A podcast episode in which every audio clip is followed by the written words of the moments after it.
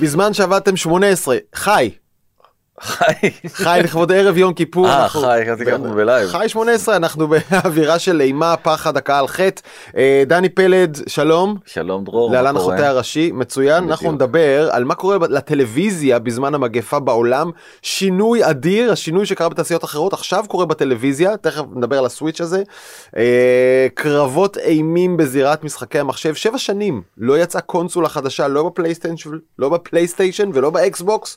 עכשיו זה קורה, בשתיהן, וזה הולך לערער את העולם,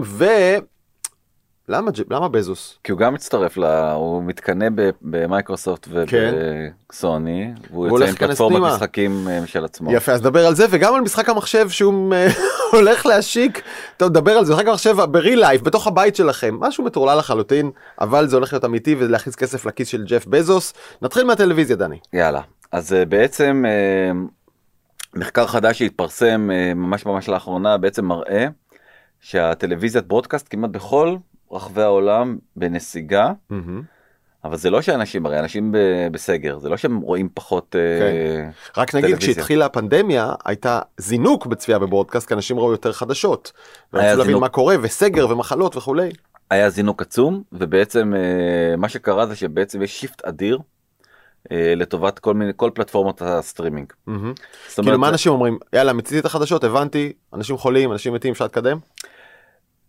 אני חושב שזה פשוט עניין של הרגלים, הם יותר נוח להם להתמצא ולמצוא תוכן בסביבות החדשות. כן, אבל החרדה שריתקה קודם אנשים למסכי החדשות, לאולפני החדשות, נעלמה? התרגלנו לחיות איתה? קוראים לזה ניוז פתיג לעניין הזה. התעייפנו. כן. כמה אתה יכול לשמוע? אוקיי, אז היום זה 7,000 ומחר זה 7,500. אני את נוסבאום יכול לשמוע בבוקר דערב. כן, אז בסדר. אשריך. אבל רק את נוסבאום. אשריך. ובעצם ביום ראשון שעבר בדיוק היה את הפרס אולי הכי חשוב של תעשיית הטלוויזיה, הלא הוא טקס האמי. עוד לפני זה היו בעצם איזשהן ציפיות שאולי דווקא זה שאנשים בבית תהיה איזו התרוממות, ופתאום אחרי ששנה אחרי שנה אחרי שנה מה זה 2013 בעצם בירידה? שפל. שפל במספר הצופים בטקס עצמו. נכון, ובאמת הם טעו. זה נהיה עוד יותר גרוע. זה פשוט הולך ופשוט, כן. כמו שאמרו בשיר המקולת, ואז המצב נראה יותר גרוע. אבל זה לחלוטין המצב, וזה באמת, אני חושב שב-CNN העלו תמונה שאפשר לראות אותה עכשיו למי שרואה בגרסת הווידאו, שבאמת אולמות ריקים, בגלל שבעצם אסור שיהיה קהל, זה די גם מה שקורה בטלוויזיה, פשוט אנשים לא באים לצפות בתוכנית, וזה לא רק מגמה של הטקס הספציפי הזה של האמי, אתה יכול לראות שבעצם כל הטקסים הכי פופולריים, טקס האוסקר, טקס הגרמי וטקס האמי, פשוט שנה אחרי שנה אחרי שנה, בהתרסקות. אגב, מעניין שלכולם היה פיק באזור 2013, 14, 15, שם הייתה קפיצה, אתה רואה את זה? לא יודע מה קרה שם, ומאז, בום, התרסקות. כן, ואם כבר סתם מדברים על זה, אז בעצם הכוכבת הגדולה כמובן של עולם הסטרימינג היא נטפליקס. נטפליקס פשוט שופכת בלי סוף כסף, אבל לא ביעילות. כן. כי היא מצליחה, בשנה האחרונה, בטקס היה שבוע שעבר, היא העלתה ל-160 את מספר המועמדויות שהיו לה, שזה גידול מאוד מאוד משמעותי, מ-118, אבל מבחינת זכיות היו לה רק 21 זכיות, שנה שעברה היו לה 27, שנה לפני זה 23, זאת אומרת אין קורלציה בין כמות הכסף שהיא שופכת להערכה שהיא מקבלת בטקס הזה, זה די מעניין. אפשר לקרוא לזה חיסרון לגודל, במקום יתרון לגודל, חיסרון, כי אתה לא יכול לפקח כנראה באופן יעיל על הרמה של כל כך הרבה סדרות, ומצד שני, אתה יודע, פרסים לחוד ופופולריות והכנסות לחוד. לא תמיד מה שזוכה בפרסים גם מביא את ההכנסות, ולהפך. נכון, ובכלל גם נראה שהמודל הזה של לשלם דמי מנוי, כרגע מבחינת הצופים בבית, אני יודע שאתה מאוד מאוד אוהב את זה, עולה. הוא המודל המועדף. מאוד אוהב את זה. נכון. אני אוהב לשלם בדולרים, לא בשום דבר אחר. אוקיי. בדיוק הם מדברים על זה בסושיאל דילמה, כשאם אין, אתה יודע, אם אתה לא משלם על המוצר, אז המוצר הוא אתה. זה בדיוק ההגדרה של... זה המשפט. כן, טוב. אז אפשר לראות עוד תחזית מאוד מאוד מדחדכת של תעשיית הטלוויזיה בארצות הברית, אז בעצם מ-$70 מיליארד יותר קרוב ל-71 מיליארד דולר אפילו, ירדנו ל-60 מיליארד דולר השנה. רגע, בוא נדבר, אתה מדבר על ההכנסות מפרסום, הכנסות שנתיות של כל התעשייה מפרסום, בארצות הברית עמדו בשנת 2019 על 70 וקצת מיליארד דולר, וב-2020 אנחנו רואים נפילה ל-60, אבל זה נגיד לא מנוקה עונתיות, שהיא קורונה. נכון, אבל אתה יכול לראות... אבל התחזית קדימה. התחזית קדימה היא שזה לא יחזור לעולם להיות מה שזה היה, וזה גרוע, כי זה לא קרה בהיסטוריה של הטלוויזיה בארצות הברית אף פעם, כי תמיד זה היה עוד איזשהו, אתה יכול לראות את זה, סתם ב-2013 זה היה 66 מיליארד, ואחרי זה 68, ואחרי זה 71, ואחרי זה 72, אז אני אומר, זה כל הזמן היה עולה בטיפה. כן. אתה יודע מה, דני, אני מסתכל עכשיו על הגרף הזה, אני חושב שהוא שגוי, ואני רוצה להגיד לך למה. ואני ממליץ לצופנו להסתכל בגרסה הזאת, ב-N12 ובנקסטר, תראו את ה... בנמקו, תראו את הגרף, אתה רואה את העלייה עד 2019, עד 2018, עלייה רציפה בכמות הכסף שהולך לזה. ב-2019 היה כבר המפנה. וההנחה שמובעת בגרף הזה, היא שב-2021 העניינים יחזרו למה שהיה ב-2019, כלומר ירידה קטנה. זה כאילו הקורונה זה אירוע חד פעמי שבא והלך. הוא לא ילך, הרעידה תהיה יותר חדה. זו התחושה שלי. השינוי יותר גדול מאשר מה שהציפייה בגרף. אני בכלל לא בטוח שאתה טועה. אני לא בטוח שאתה טועה. כן, לא. דאבל ניגיישן. נכון, אבל כן, זה דרך אלגנטית פולנית, איך לומר, אולי אתה צודק, אבל התחזיות האלה פשוט כל הזמן מתעדכנות מטה ומטה ומטה ומטה. השינוי בתעשייה הוא לא שינוי של 2020, הוא שינוי יותר גדול, ותראו בשנים הבאות שזה יהיה, הוא יישאר איתנו, והוא בעייתי מאוד. אוקיי, וזה כבר מתוך ה-World Economic Forum בעצם הסתכלות קצת יותר גלובלית על העולם, ואתה יכול לראות שבעצם הדיספליי, שזה בעצם הבאנרים של הפרסום שאנחנו כולנו מכירים, ירדו בעולם ב6%, הטלוויזיה בעולם כולו ירדה ב21%, הפרסום בטלוויזיה, הסרצ' גוגל ודומיו ירד ב8%, ה-OOH זה out of home, כאילו כל הבילבורד ירדו ב19%, רק דבר אחד עלה. דיג'יטל וידאו. כן. למה? כי בעצם זה מתחבר למה שאמרנו קודם, אתה רואה, כל המחקרים מצביעים על אותה מגמה שבעצם יש שיפט גדול מצפייה בטלוויזיה ליניארית לצפייה בטלוויזיה דיגיטלית, והדולרים שהיו חלק מתעשיית הטלוויזיה בעצם, זה לא משנה, לפעמים זו אותה חברה, אתה יודע, אם אתה, לצורך העניין תכף נדבר עוד מעט על NBC ועל פיקוק, אם אתה לא צופה ב-NBC בלילה ב9 בערב, אבל צופה באותו תוכן בפיקוק, ואתה רואה את פרסומת בפיקוק, הפרסומת בפיקוק שווה יותר ל-NBC מאשר הצפייה, וואלה. כן, כי הם יכולים להתרגט אותך, זאת אומרת יש יותר, אפשר יותר לטייב את המסר שמעבירים ספציפית לדרו גלוברמן, אבל עדיין זה שיפט גדול מאוד, אנחנו ממש באמצעו, ובאמת, אם כבר דיברנו על העניין הזה, אז בוא נדבר קצת על חברות הכבלים, שם זה באמת, אין לי מילה אחרת חוץ מצונאמי. אני אקריא את הכותרת, Pandemic Accelerated Cord Cutting, Making 2020 the worst ever year for pay TV. מאז שהתחיל תעשיית ה-pay TV בסוף שנות ה-70, תחילת שנות ה-80, עד היום, 2020 השנה הגרועה ביותר בהיסטוריה שלהם. עכשיו תחבר לי שנייה, כי דיברנו על זה שהרגלי הצפייה משתנים, דיברנו על זה שאנשים רוצים לשלם, או מעדיפים תוכן בתשלום. למה זה לא נכנס תחת ההגדרה הזאת? שאלה מצוינת, שהם מעדיפים תוכן בתשלום, הם בעצם רוצים לבחור במה הם יצפו. הם רוצים לעבור ממודל של ערוצים ליניאריים בתשלום, לעבור לצורך העניין מ-YES 1, 2, 3 ו-4 לנטפליקס, פריים וידאו ואפל TV פלוס, ומוכנים להזיז את הדולרים שלהם מהערוצים הליניאריים לטובת האפליקציה. זה הגיוני, כאילו. כן, כן, כן. עכשיו שאלה שלי שמעת טיפשית ואני כבר מתנצל על זה, אבל למה ערוצי הכבלים למיניהם לא מסוגלים להציע את אותו תוכן במודל צריכה אחר? להפוך את עצמם, יש לך כבר את הספרי התוכן, היא אפילו יושבת בהרדיסקים, אתה לא חפוך את זה לחוויה נטפליקסית? זה שאלה מעולה. לא, ממש, אני חושב, לא, זה באמת, זה שאלה מצוינת, יש כאן שני דברים שלא קורים. א', הם נרדמים בשמירה, הרבה מאוד מהשחקנים האלה, ובעצם באים נטפליקס, שבזמנו יש את האמירה המפורסמת למנכ"ל צ'רמן של טיים וורנר, שאמר על נטפליקס שזה כמו שהצבא הארמני יכבוש את העולם, נסתבך עם כולם באמירה הזאת. לא נסתבך עם הארמנים, לא למדת את זה. ב-2010, או אלבני, אולי אלבני הוא אמר, או אלבני או ארמני, אלי וזה מישהו. אבל, והם פשוט, הם נתפסו, באמת שנים בשמירה, ממש, זה דבר ראשון, ודבר שני, זה שעכשיו, למה עכשיו זה לא קורה? כי בעצם הם מבינים שהזכויות זה הכוח העיקרי שלהם, הם לא משחררים יותר זכויות לכל חברות הכבלים בעולם. הם מעדיפים... מי זה הם? רגע, מי זה הם? השחקניות הגלובליות, הסטודיוס הגדולים, שבעצם מעדיפים, דיסני למשל לצורך העניין, הם לא יתנו את פרוזן, לא משנה, ברמת העיקרון, הם לא יתנו את פרוזן ל-yes ולהוט. הם נותנים כרגע, כי עדיין אין דיסני, אבל ברגע שיהיה... דיסני בישראל, זהו. הבעלים של התוכן הוא בעלים של הפלטפורמה. נכון, ואז בעצם אין להם אינטרס. כן.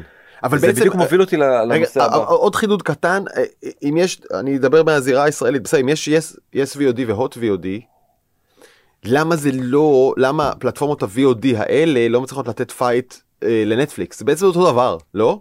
מה ההבדל הגדול? הם לא, אז עוד פעם. אז מה הם עושות? הם בעצם אורזות תוכן. כי יש ספרייה, יש ספרייה, אתה יכול לבחור. נכון, אבל הם אורזות תוכן של HBO. ברגע שהם HBO ייכנסו לישראל, הם לא יקבלו את התוכן של HBO. לא, אני אומר, זו שאלה מעולה, כי עוד לא הגעתי לפואנטה, אבל רציתי באמת להגיד את הנקודה הזאת. הכוח העיקרי של הוט ושל יס ושל קשת ושל רשת ושל כל השחקניות האחרות ושל כאן, זה בתוכן ישראלי. כן. אני לא רואה את נטפליקס שופכת מיליארדים של דולרים על יצירת תוכן ישראלי, כי תוכן ישראלי להוציא פאודה ובשבילה גיבורים מפים ועוד הומלנד, אני יודע, ועוד כמה דוגמאות מאוד מאוד קטנות, הוא לא תוכן שמעניין את רוב העולם, בטח לא תוכן דובר עברית. עושים להם אחרי זה רימייקים וכל מיני כאלה דברים כדי שבאמת הם יפנו לקהלים יותר רחבים. אבל תאר לך שתהיה איזושהי אפליקציה ישראלית שמאגדת את כל התוכן הזה ביחד, לא יהיה ישראלי אחד שלא יעשה לו מנוי, ולכן, וזה גם מה שאתה מתחיל לראות בצרפת ובכל מיני מקומות אחרים באנגליה, בכל מיני מקומות אחרים בעולם, שבעצם השחקניות המקומיות מנסות להתחבר על מנת ליצור איזושהי פלטפורמה שתיתן קונטרה לפלטפורמות הגדולות הגלובליות, כמו דיסני ונטפליקס ו-HBO. שזו שאלה מרתקת של תחרות מסחרית והגבלים עסקיים ויתרון לתוכן מקומי, שאלה מרתקת, אני נטיית ליבי בעד, כי אני חושב שצריך לקדש תוכן מקומי ולתת לו מקום. אני מאוד בעד, כי בסוף באמת, אין יכולת לשחקן מקומי קטן, לא משנה, גדול ככל שיהיה בממדים ישראלים, אין לו סיכוי מול באמת... אלא בתוכן מקומי. ענקיות גלובליות, ולא, והוא חייב יהיה לשתף פעולה. זאת אומרת...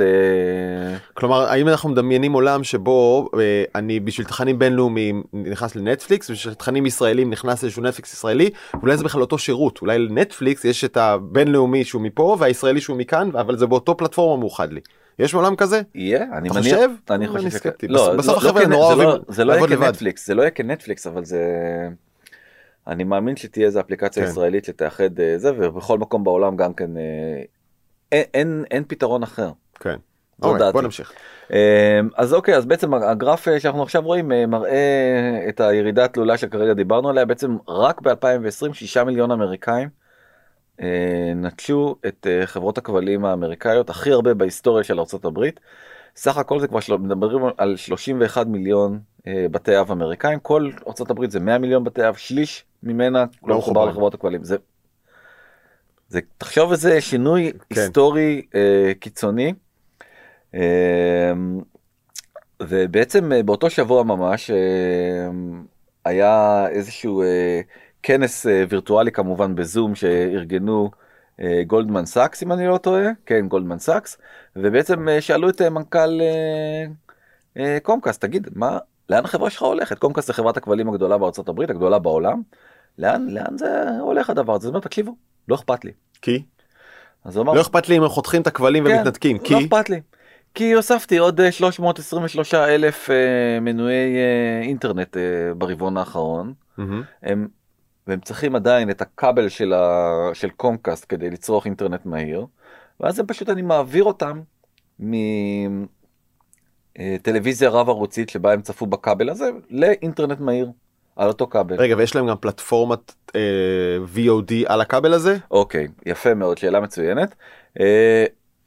קוראים לו בריין רוברטס, למנכ"ל קומקאסט, הוא באמת אחד האנשים הכי חשובים בתעשיית הטלוויזיה, ואז הוא אומר בעצם, הגענו לנקודה של בעצם אדישות, או אנחנו מתקרבים לנקודת אדישות, אולי כבר אנחנו שם, ובאמת פשוט לא אכפת לי מה הצופים צורכים. יש להם אסטרטגיה מאוד מאוד מאוד מעניינת, הם בעצם שחררו סטרימר שנקרא Xfinity Flex. אני אוהב את הקופסה הזאת, יפה. יפה מאוד, כן. היא מזכירה לי את, איך קראו לה, ישראלי, או המשולש הפירמידה, הישן. בוקסי. בוקסי! כן. כן, זה אותו מצולה כזה. נכון. אוקיי. מה הקופסה הזאת עושה? קופסת סטרימינג לאפליקציות. כמו דומה מאוד לשיומי. עם אנדרואיד בפנים? עם אנדרואיד אני חושב שכן, אני כמעט בטוח שעם אנדרואיד בפנים. ובעצם, אתה רוצה להיות מנוי אינטרנט, בוא קח את הקופסה הזאת. למה? כדי להמתין את הקופסה הזאת. כי שים לב, בעצם שאלו אותם איזה תכנים צורכים בקופסה הזאת, אז הוא אמר, אוקיי, במקום הראשון נטפליקס, זה לא מפתיע. רגע, הקופסה הזאת היא של קומקאסט. נכון. ונטפליקס הוא מתחרה ישיר בעולם התוכן הוידאו. נכון. אוקיי, אז הוא מודה, הדבר הראשון שצורכים בקופסה שלי, של האינטרנט שלי, זה התכנים של המתחרה שלי, נטפליקס. נכון, אבל במקום השני, וזאת אפליקציית ה-OTT של קומקאסט, זה אפליקציה שקוראים לה פיקוק, שרק הושקה לא מזמן. היא כרגע רק בארצות הברית, ואנחנו נדבר עוד מעט על כמה היא מצליחה, אבל בעצם בגלל שקומקאסט שולטים באיך שהממשק של הקופסה הזאת נראה, הם יכולים בעצם לקדם כל הזמן את אפליקציית פיקוק שלהם, וכרגע זה מאוד מאוד משתלם להם, מאוד מאוד מאוד. זה שמקום שני זה פשוט מדהים, כי אם תסתכל על השוק האמריקאי, אז אוקיי, אז אחלה, אז נטפליקס יש לה 34%. מנתח הצפייה, מיד אחריה הם 20% הולו, סליחה, יוטיוב, 11% הולו ו8% אמזון, דיסני 4%, עוד פעם זה נכון ליולי 2020. אין פה פיקוק, פיקוק זה באדר. אין פיקוק. זה מדהים כאילו שבגלל שהאסטרטגיה המאוד מאוד מאוד חכמה שלהם, של לספק קופסה בחינם, ואז בעצם לשלוט איזה תוכן מופיע על גבי הקופסה, אתה בעצם יכול לייצר רגלי צפייה. אני חושב שהדבר המעניין זה הגבול שהם שמים בין לאפשר לך לצרוך מה שאתה רוצה לבין איך שמקדמים את שלהם, ואז אתה צורך את הנטפליקס שלך, אבל הפיקוק שלהם מגיע close second, או לא close second, לא יודע, אבל מגיע מקום שני. לגמרי, וכבר יש להם 15 מיליון צופים בארצות הברית, גם במודל, הם מודל מאוד מאוד חכם, אומרים לך, במקום המודל המאוד מאוד קשיח של נטפליקס, היא אומר, 9.99, תעשה או לא תעשה, או איך תקשיב, יש לנו כל מיני אופציות, תעשה לנו אינטרנט מהיר, ותרצה פרסומות, זה יהיה לך בחינם. תרצה, אתה לא לקוח שלנו, זה יהיה לך רק 4.99, אתה רוצה בלי פרסומות בכלל, 9.99. רגע, בחינם אתה קבל רק פיקוק, אבל בלי נטפליקס? לא, אתה מקבל את דבר דברים. לא, אתה, בחינם אתה, כן, אתה קבל אפליקציה בלי הממיר, כי אתה לא לקוח שלהם. אוקיי. ובעצם, זה מין מיצוב מאוד מאוד מעניין, שכאילו מצד אחד הוא מוצר פרימיום, מצד שני הוא מוצר חינמי, כל אחד יכול לבחור, וככה בעצם הם מגדילים מאוד מאוד את ההיצע שלהם. ועוד דבר מאוד מעניין שקרה השבוע, זה שבעצם הם הגיעו סוף סוף להסדר עם עוד פלטפורמה שנקראת רוקו. רוקו, שגם בארץ אנחנו לא כך מכירים אותם, אבל בארצות הברית הם פשוט מפלצתיים, יש להם כמעט 50% נתח שוק, זה בעצם ממיר, או לא רק בהכרח ממיר, זה גם ממיר וזה גם מערכת הפעלה לטלוויזיה, קצת כמו Windows לטלוויזיה, מאוד מאוד פשוט, מאוד מאוד נוח, האמריקאים מתים על המוצר הזה, הוא אחד המוצרים. זה מין סוג של כרומקאסט כזה, אתה מחבר אותו לטלוויזיה. נכון. ואתה מקבל באמת מערכת הפעלה כזאת. כן, נכון. אתה יכול לגלוש באינטרנט, אתה יכול לראות יוטיובים, אתה יכול... כן, אז אפל TV שנורא נורא פופולריים, בארצות הברית הם רק 12%, אבל רוקו זה כמעט 47%. מדהים. אבל זה בלי תוכן, זה רק ממשק. נכון, אז זה בדיוק מה שאני בא להגיד לך, זה לא רק ממשק מסתבר, הם באים לכל האפליקציות ואומרים להם שעושות פרסום על גבי הטלוויזיה, ואומרים להם תקשיבו. אתם 70% מהזמן אוויר שייך לכם, 30% מהזמן אוויר שייך לנו, לרוקו, כי אנחנו הפלטפורמה. איך? מה זאת אומרת איך? למה 30%? אם אני נכנס לרוקו זה כדי לראות תוכנית בנטפליקס, בפיקוק, אני לא נעצר ברוקו, אין לי מה לחפש שם. אני מדבר רק על ערוצים שהם בפרסום, כי הם אומרים, אנחנו נשים אתכם על הפלטפורמה שלנו, חינם, אתם תהנו מההפצה המטורפת שאנחנו נותנים, כמעט כל אמריקאי שני בעצם יש לו רוקו, בתמורה לזה אנחנו רוצים 30% מהזמן אוויר שלכם. מההכנסות? לא, מהזמן אוויר, אנחנו נשים את הפרסומות שלנו. רוקו אומרים, אנחנו נשים את הפרסומות שלנו. איך עושים את זה? 70-30, איך... מחלקים את הסלוטים ביניהם, זה לא נראה לי כזה מסובך. לא, אבל הסינק הזה, לא, וואו, זה קצת מזכיר להתאמי קשת רשת עם אותם הדורות חדשות, מכניסים את הפרסומות, 3, 2, 1, בום, שתי פרסומות שונות, נכון? זה קצת כן, כן. אוקיי. אז ככה זה עובד, מאוד מאוד מעניין, מודל מאוד מאוד מעניין, ה-70-30 הזה מוכר לך מאיפשהו? כן, חנות האפליקציות של אפל שחוטפת, אופה, חוטפת אש עכשיו מאפיק ומספוטיפיי, אתה יודע שהם התאחדו. כן. The Global Alliance against זה קשקוש וקושקש. החזית המאוחדת לשחרור התפוח. כן, משהו כזה. אז כן, יצרניות האפליקציות הגדולות האלה, אפיק של פורטנייט וספוטיפיי ועוד חברות, יצרו חזית גלובלית כדי לשכנע, לאלץ את אפל להוריד את ה-30% שהיא גובה לפחות. אתה זוכר איפה זה התחיל? 30%, דיברנו על זה. כן, בנינטנדו. יפה מאוד, וזה ממש מוביל אותי. לפני 1,500 שנה. לנושא הבא, קרב הענקים בין מייקרוסופט לבין סוני לקראת ה... אוקיי. רגע, לפני שאתה... אתה קונה כזה דרך אגב? לא, לפני שתתקדם, שנייה רגע. היה מהיר. נכון, לפני שתתקדם, שנייה. רוקו רוצה 30%, איך ספקיות התוכן מגיבות לזה? סבבה, דיל טוב לכולם, או לכו תסדפ... נכון, אז לא סגרנו את העניין, אז בעצם הם הגיעו להסדר, שהוא לא פורסם כמובן, שכנראה פחות מ-30%, NBC בכל זאת, חברת ה... זה גם אחד מהערוצים הכי נצפים בעולם, הם גם הורידו משם את כל התכנים של NBC מרוקו כחלק מהמלחמה. וואלה. קרב ענקים, וזה בטח לא נסגר ב-70-30, כמו שאנחנו יודעים שהיו כל מיני החרגות, דוגמת אמזון. אני מדמיין את ראשי NBC אומרים לו, בוא בוא בוא, שב, תרגע, תקשיב לי. משהו כזה. אוקיי. אבל זה כן נסגר, הם כן הגיעו לפשרה שלא פורסמה, אבל ה-30% אתה אומר, זה קו שלא יחזיק, זה היה לצורכי מסע ומתן. נכון, זה רק אומר שפיקוק, אנחנו נראה את זה ברבעון הבא, תהיה קפיצה מטאורית, כי הוא נכנס לתוך רוקו. מדהים, אוקיי.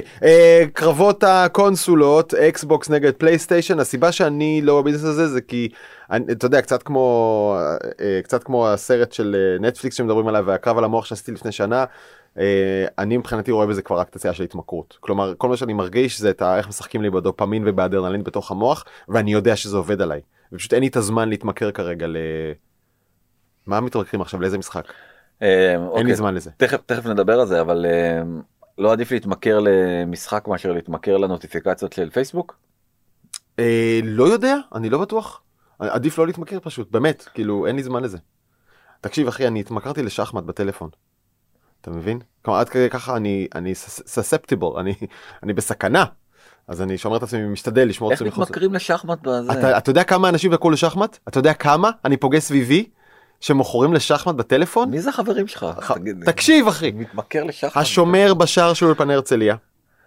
אתה איתי? מתמכרים לקנדי קראש, מתמכרים, לא, מי מתמכר לשחמט? אני אסביר לך. אתה אמיתי? כולנו נכנסים, זה אותה מלכודת, כולנו נכנסים לשם באמונה שזה משחק שמצריך חשיבה ואין בו שום אלמנט מסעיר, לכן הוא לא יהיה ממכר. ואז אתה מגלה שיש שם את האופציה של בליץ על השעון, 5 דקות. ב5 דקות אתה צריך לתת מטו שתפסיד. טק, טק, טק, טק, טק, טק, וזה מכניס לך לאדרנלין, חבל לך על הזמן. ואתה לא יכול לצאת מזה. אתה לא יכול לצאת מזה. אני אומר לך, כמו פורטנייט, נו. בסדר, יאללה. תמשיך, צ'סקום. יש לך סקינים ל... יש סקינים לפרש ולצריח, יש. טוב, יאללה. פרש מחונף, כן. אז... זה פשוט ההיסטוריה חוזרת על עצמה, ובעצם מייקרוסופט מנסה ללכת באותה אסטרטגיה שעבדה כל כך טוב לנטפליקס בתעשיית הטלוויזיה, ועושה עסקה באמת פסיכית השבוע, קונה סטודיו של משחקים, האמת היא שזה כמה סטודיו מאוגדים, שנקרא בתסדה. כן, זה עיר בארצות הברית. כן? כן, בתסדה. לא, אני לא יודע, אני גם מרים בישראל, אני לא סגור עליהם לגמרי, אל תתקיל אותי בסבבה. ב$7.5 מיליארד, זה חלק מאיזשהו קבוצה שנקראת זנימקס, והם בעצם המציאו את דום ואת קאסל וולפנשטיין, אתה זוכר שהיה כזה דבר? ברור, זה היה... אוקיי. אז הם המציאו את דום? כן. אחי, זה היה לפני 3 עשורים. נכון. אבל... עכשיו הגיע אקזיט כל כך הרבה זמן? לא, אז יש להם המון משחקים חדשים, פולאאוט זה אחד המשחקים הכי מצליחים שלהם, ואלדר סקולס ועוד כל מיני משחקים סופר פופולריים, וגם דום עדיין מקבל כל מיני גרסאות מעודכנות. וואלה, אוקיי. זאת הרכישה השלישית בגודלה של מייקרוסופט בהיסטוריה שלה. השתיים הגדולות ממנה בסך הכל זה לינקדאין וסקייפ. מה שמדהים זה שבעצם רוב הרכישות הגדולות של מייקרוסופט נעשות בשנים האחרונות, כאילו שינו כיוון ובעצם גדלים בצורה אגרסיבית על ידי מיזוג ורכישות.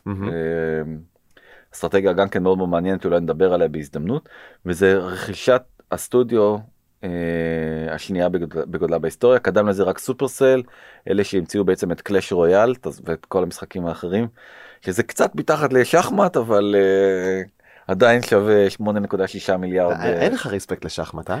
יש לי ריספקט, הייתי בחוג שחמט, הייתי ילד. גם אני? זה המדליה הספורטיבית היחידה שזכיתי בה בחיים שלי. אז זה עצוב מאוד בשבילך, זה מסביר הרבה דברים, אבל בוא... מקום שני, כיתות ד' בחיפה, פורמן, אל תצחק, זה היה רציני מאוד. אוקיי, אז 7.5 מיליארד דולר, ובעצם הם הולכים על אסטרטגיה מאוד מאוד מאוד מאוד מעניינת, של להיות בעצם נטפליקס של גיימינג. מה קורה?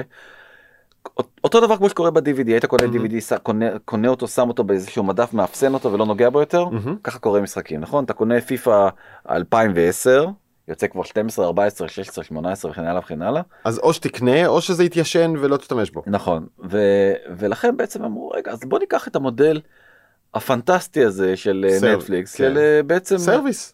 סרוויס on a monthly payment. יפה, אתה זוכר שגם דיברנו על ג'יי פרוג שבוע שעבר, העולם עובר ואפל, העולם עובר לסרוויסס. כן. ובעצם זה ווין ווין לשני הצדדים, כי אני בעצם לא רוצה להוציא הוצאה נורא נורא נורא יקרה של קנייה חד פעמית של כותר. עדיף לי לשלם... משהו קטן חודשי, ותמיד להיות במשחק הכי עדכני. יפה, אז כחלק מה... PR, בעצם הם חשפו מספרים מעודכנים, כבר יש 15 מיליון מנויים לשירות הזה של השכרת משחקים, כותרים, קוראים לזה Game Pass. כמה עולה? תכף נראה כמה עולה, ובעצם זה נותן יתרון גדול מאוד. אבל רגע, זה חדש? השירות הזה לא כבר היה קיים? השירות הזה היה קיים, אבל עכשיו בעצם הם קצת מקיילים. מקיילים את כל ה... מקיילים או מחיילים? מחיילים. מחיילים את כל האסטרטגיה שלהם מחדש. למה? כי בעצם הם קנו סטודיו. הסטודיו הזה, משחקים האלה יהיו אקסקלוסיביים, דומה מאוד לנטפליקס אוריג'ינלס, שאנחנו מכירים מתעשיית הקולנוע.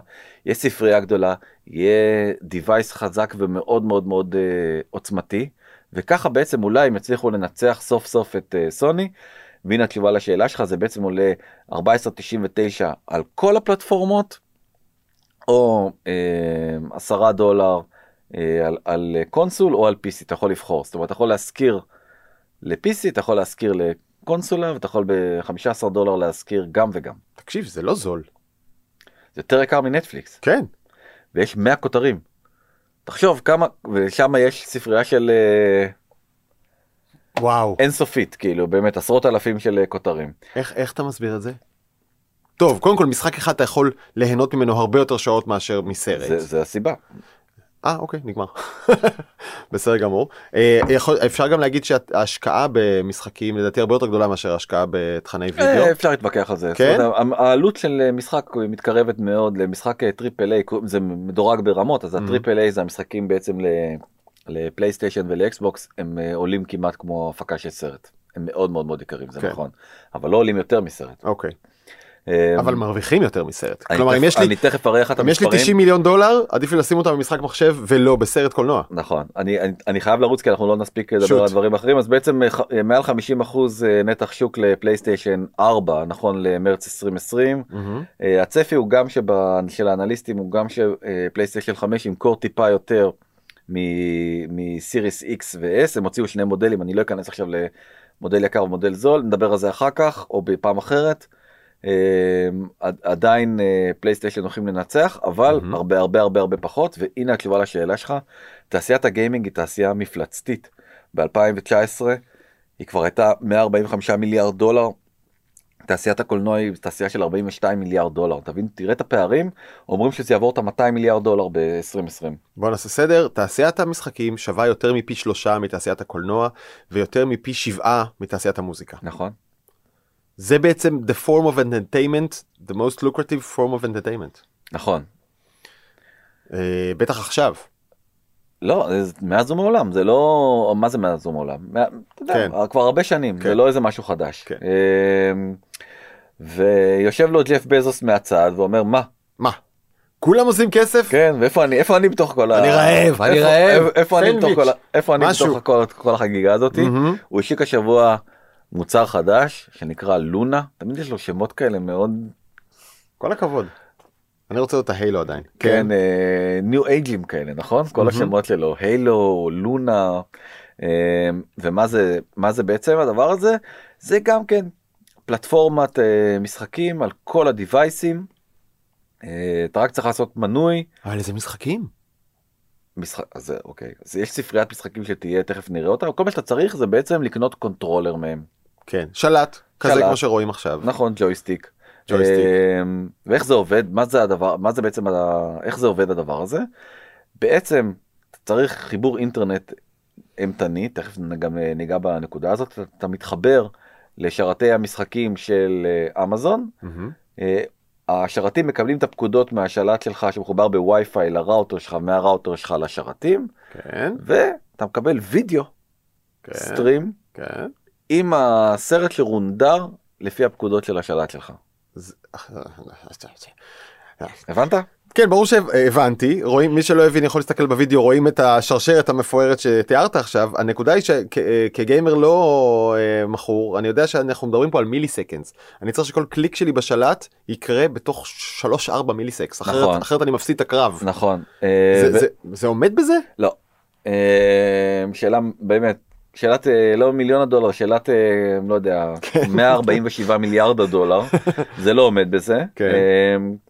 נגיד למייקרוסופט יש שירות כזה גם כן, היא לא מספרת עליו בכלל. היא השיקה עכשיו את כל המוצר הזה, היא לא מדברת על השירות ענן שלה, למרות שיש לה כזה.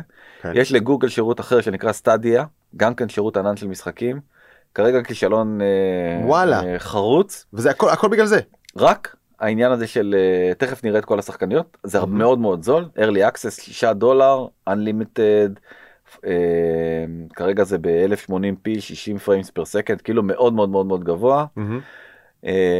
על כל גיימר שמשחק הם לדעתי מפסידים מלא מלא מלא כסף, אבל זה הכל כדי לצבור פוזיציה בתוך העולם הזה, כי הוא עולם מאוד מאוד מאוד צפוף עם המון המון המון שחקנים, כולם רוצים חלק מהדבר הזה, מאמינים שזה יתפוצץ כרגע, ב-2019 זה היה 300 מיליון דולר כל התעשייה הזאת, שזה באמת זה שוק של 300 מיליון דולר, זה שוק שלא מעניין שחקניות כמו גוגל, אתה יודע, אפל, סוני, מייקרוסופט ואמזון. למה הן נכנסות אליו? כי הן צופות שהוא יהיה עצום. כבר ב-2023, זה תלוי, יש כאן, אתה רואה, יש כאן 3 סנריויים, זה יהיה או שוק של מיליארד דולר בתסריט הכי גרוע, או 3 מיליארד דולר בתסריט ריאלי, או 5 מיליארד דולר בתסריט אופטימי. מה יהיה בעצם הדבר שידחוף את כל הדבר הזה קדימה? 5G. יפה. אם ה-5G באמת will deliver the promise, אז זה בעצם... כלומר, אנחנו נשחק בכלל בקישוריות סלולרית, לא בווי-פיי. נכון, כי הוא יותר מהיר. כי המיליסקנד שלו יותר טוב. נכון, ואין latency, כן. בדיוק, אוקיי. וזה בעצם חוזר חזרה לקרבות הענן המטורפים בין AWS לאז'ור, בין מייקרוסופט לאמזון. יפה מאוד, ששם כרגע אפשר לראות שבעצם, נכון, שבעצם שתי השחקניות המובילות, זה במקום הראשון, נכון, לחציון השני של 2020, זה AWS עם 31%, ומייקרוסופט אז'ור עם 20%, וגם פה הצהרה דרמטית ביותר, מייקרוסופט קיבלה לייסנס אקסקלוסיבי מה? ל-GPT3, שאנחנו דיברנו עליו הרבה, היה עליו כתבה מדהימה בארץ של בועז לוי, אני לא יודע אם קראת. מה זה קראתי? עשינו לזה כתבה מדהימה לא פחות בנקסט, בערוץ 12, עם הבחור שכתב את זה, והראינו את מגוון היכולות, לא אלה ש-GPT, הבינה המלאכותית המדהימה, לא יכולות ש-GPT תוכננה לעשות, יכולות שהיא למדה לבד לעשות. כן, עכשיו איך קוראים לפורום שפיתח את... Open AI. כן, כן. יפה מאוד, אז אתה מרים לי לבולה, ובעצם זה ממש מלפני כמה שעות, איזה פאבלישר כתב שהוא לא כך מבין את העניין הזה, חשבתי שאופן AI אמור בעצם לייצר דמוקרטיזציה של הסורס, נכון? בגלל זה קוראים להם אופן AI, לא לתת למייקרוסופט an exclusive license, ואז בעצם ענה פאבלישר אחר, Exclusive License, בעצם אפשר לקרוא לזה Closed AI ולא Open AI.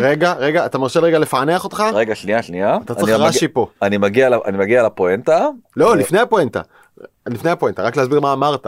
מה שאמרת זה, GPT, הבינה המלאכותית ההוקו מתקדמת, והיא אכן כזו, פותחה לידי ארגון לשם Open AI, שהוא ארגון ולא חברה, והמטרה היא לעשות דמוקרטיזציה, לאפשר לציבור, במגבלות כאלה ואחרות, של מסוכנות בעיקר, להשתמש בבינה המלאכותית, שוב לתועלת הציבור. ואז מה מתגלה, עכשיו ממש, ש-Open AI, הפתוח הזה, נתנו ראשון רק למייקרוסופט, אז זה לא Open כל כך, זה Close AI, ויש להם חתיכת weapon, כאילו ה-NPT3 הזה, GPT3 זה חתיכת כלי נשק, NPT. נכון. NPT. אוקיי, תמשיך. ובעצם מי שהקים את Open AI, הוא לא אחר מאלון מאסק. הוא עמד עם עוד קבוצה של באמת יזמים עם חזון. הוא עדיין שם? הוא כבר לא שם. הוא כבר לא שם, ואתמול הוא צייץ שבעצם זה בדיוק האופוזיט מאופן, הדבר הזה, ובעצם Open AI is essentially captured by Microsoft. ואני חושב שאנחנו עוד נשמע הרבה על הדבר הזה, מאוד מאוד מאוד עצוב. בעיניי, ניצחון אדיר של מייקרוסופט, שבעצם יהיה להם את היכולות האלה, כי תחשוב איך האופיס שלך בענן יוכל לכתוב את האימיילים במקומך, להכין את הטבלאות אקסל במקומך, לייצר מצגות מדהימות הרבה יותר יפות ממה שאני... אי אפשר לעשות מצגות יותר יפה. אני אומר, עם 20 שנה של להכין מצגות, עדיין, תחשוב שזה בעצם מייצר את ה... כאילו את הניסיון הקולקטיבי של כל מי שהכין מצגות אי פעם, ומביא את האוטפוט הכי מושלם שיכול להיות, זה מה שה-GPT3 הולך להביא, וזה הולך להיות רק של מייקרוסופט. וצלח לי, מה כזה גרוע בזה? כי, אני אומר פעם, אם אתה בעצם רוצה שהעולם יתקדם, ולא שהחברה ספציפית יתקדם... Agreed, אבל, אולי היה עדיף שהדבר הזה יישאר פתוח לעוד סוגים של ארגונים וחברות. עדיף, אין ספק, היה עדיף. אבל אתה יודע מה יותר גרוע? אם מי שהיה רוכש את זה, הייתה חברה כמו פייסבוק או גוגל, שמתפרנסת מלכרות את תשומת לב והזמן שלך. וזה שרכשה או השתלטה על זה מייקרוסופט, חברה שעסוקה בלהרוויח ממך כסף על שירותים באמת בעלי ערך, אני מעדיף את זה לאין ארוך. אותה מייקרוסופט שבוע שעבר הפסידה במכרז על טיקטוק, כן? כן, גם טוב שהפסידה. טוב מאוד שהפסידה. אוקיי, בסדר, אבל לא, זה היה כאן אומר, האג'נדה... היא מאוד מאוד אופורטוניסטית. אין ויכוח. זה לא שמייקרוסופט היא חברה טובה, ופייסבוק היא חברה רעה. אבל אני מעדיף שירות כמו אופיס, שנותן לי ערך ולוקח ממני כסף, ולא שירות שלוקח ממני זמן ונותן לי דיכאון. יאללה, בואו, רק אני רוצה לסיים בדבר הזה. אז באמת הגענו לפריק שואו של התוכנית. לגמרי. פורמן, תכניס את האות של הפריק שואו. אז היה כנס גדול של המוצרים של אמזון, ובעצם הוצג מוצר חדש. מאוורר. לא ברור. מזגן, שבעצם... זה הסרטון שאתה נותן? לא, זה לא יפה אחי, זה לא עושים כזה דבר. לא, אני לא נותן סרטון, זה גיף כזה, רציתי רק למי שזה שיראה. זה טיזר. מדובר באיזשהו סוג של קופסה, שהמכסה שלה מתרומם לבד. הקופסה הזאת היא בעצם מה שהיא יכולה לעשות, זה להתעופף בבית. זה רחפן? כן, קוראים לזה רחפה, נכון? חיפשתי את המילה. מתי שאתה צריך, אני יכול לשאותך. תודה. בכל שעה אתה יכול לקשר. כן, אז הרחפן הזה יכול לעוף לו ברחבי הבית, ובעצם לצלם חדרים שונים בזמן שאתה לא בבית. יש סרטון באמת מגוחך של, אני אומר באמת, של אני, אם הייתי תלמיד בויצו קנדה, לא הייתי מתבייש להוציא כזה סרטון במגמת קולנוע בויצו קנדה. הנה הסתבכת עכשיו כמו שהוא הסתבך עם האלבנים, כן? ויצו קנדה, אני אתן לכם את הכתובת של דני בבית. כן, לא, אני רק אומר, להפך, אני מפאר אותם. נכון, נכון. שאתה רואה גנב מפוחד, שחתיכת הפלסטיק המטופשת הזאת היא רודפת אחריו. זה כאילו מה שאתה רואה בסרטון. והוא בורח מפרצות. כן, כי פתאום רואים שהם מצלמים אותו. עכשיו, מה קרה למצלמות האבטחה רגילות? הן לא סקסיות. זה לא קול. גם מי רוצה לעשות החור הזה ולהתקין את המצלמה עכשיו ולחבר אותה בווי-פיי, בשמי-פיי, אתה לא רוצה. רחפן זה מגניב, $250. רגע, זה כבר מבצעי, זה נמכר? זה אפשר להזמין, עדיין לא נמכר. זה integrated with ring alarm, זה חלק מהערכת מוצרים שלהם, הדורבל, נכון, מצלם הדלת וזה. כן, שהם כולם יש להם פרצות הבטחה כאילו מטורפות, אתה יודע, זה... עכשיו רגע, אתה מבטיח שזה אף רק שאני לא בבית? אני לא יודע, לא בדקתי את זה, נראה לי שזה גם יכול להופתע בבית. לא בא לי את זה, ונכנס לי בראש. אז בסדר. אוקיי. למה אתה צריך... כאילו באמת, אני אומר, העולם... הוא כאילו, אני חושב שג'ף בזוס פשוט רואה מראה שחורה, ואומר, איך אני אעשה את החיים עוד יותר קריפים? אני חייב לקחת את המראה שחורה, זה שלב אחד קדימה. זה לא מספיק. זה לא מספיק מטורלל מה שקורה בעולם הזה. נכון, ברור לנו שהמוצר הזה שעכשיו הראת, זה יהיה מוצר שנובורישים מראים לאורחים של דבר ראשון שאתה נכנס, בוא תראה, חיימקה, בוא תראה מה קניתי. טורטלים. כן, הנה זה. בול, זה לטורטל, בוא תראה את הרחפן שלי אף, ובחיים הוא לא ישתמש בזה יותר. פנטסטי, מה, אנחנו מסכם? דה, כבר אנחנו, כן. עשינו את זה. מזמן עבר הזמן. אני רוצה לפנק אותך בפסקול, לכבוד הימים הנוראים, חביבי, של איציק קאלה, לא סתם משהו, באיכות מעולה. אדון הסליחות, אנחנו הולכים ליום כיפור, מה? הוא מסתכל עליהם בחוסר אמון. אתם חייבים לראות את הפרצוף של דני עכשיו. לא, בסדר, תשמע, ביררתי ככה.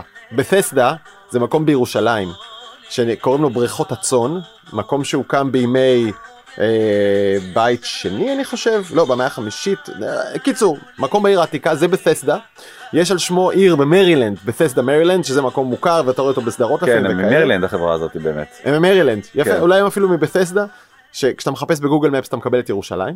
וואלה. על בתסדה, כן, מצחיק. זה מה שעשיתי פה בזמן הזה שאתה, זה דיברת, הייתי חייב להבין מה זה הבתסדה הזה. ולי שפרת קשב. ובוא נגיד שממש מילה לפני יום כיפור, אני חושב שלהרבה אנשים בתעשיית הדיגיטל והתוכן, יש הרבה ישמנו בגדנו לעשות, הרבה גזלנו, הרבה דיברנו דופי, הרבה הבאנו ופשענו ורשענו וציררנו ותיעבנו ותיעתנו, זה מה שאנחנו עושים בדיגיטל אחרי כל יום. אפשר לחשוב על זה שנייה, לפני שיוצאים ליום כיפור, על כל האנשים שהולכנו שולל, ועל כל ה-whataboutism, ועד הומינם, וכל התינופת שרצה ברשת, עליי שיהיה רק 1% פחות מזה שנה הבאה, רק 1%, זה הכל. רק שיהיו אנשים טובים יותר, אתה יודע, שיעשו מה שהם רוצים באמת, רק שההתכוונות תהיה יותר טובה, והכל יהיה בסדר. מילה אחת שהייתי רוצה שאנשים יגידו ברשות החברתיות בשנה הבאה, וואלה, אמרת משהו מעניין, זה לא מה שחשבתי, אני אשנה אולי את דעתי, אני אחשוב על זה קצת. תגידו פעם אחת שאתם מסוגלים לשנות את דעתכם ולמדתם משהו חדש, כי אנשים כל כך נצמדים למה שבחיים לא תשנה אותי, בחיים לא זה. זהו, בזה ניפרד. מסכים לגמרי. שתהיה שנה טובה וגמר חתימה טובה וצום קל, תראו שוב את רובן ושאולי, אין יום כיפור בלי רובן ושאולי, כאילו זה תמיד מעולה. נכון. בזמן שעבדתם 18, דני פלט, תודה רבה. תודה רבה דרור. תודה רבה לפורמן שמקסס והפיק וארגן את כל הדבר הזה. אנחנו ב-N12 ובנקסטר ובמאקו, בגרסת הווידאו, באפל פודקאסט וספוטיפיי, בגרסת האודיו. קחו אותנו לדרך, קחו אותנו ליום כיפור, מה שאתם רוצים. אתם מוזמנים להירשם לניוזלטר שלנו. על האופניים. על האופניים. מוזמנים להירשם לניוזלטר שלנו ולשלוח שאלות. אנחנו נשמח להתייחס כאן לדברים שמעניינים אתכם. יאללה ביי.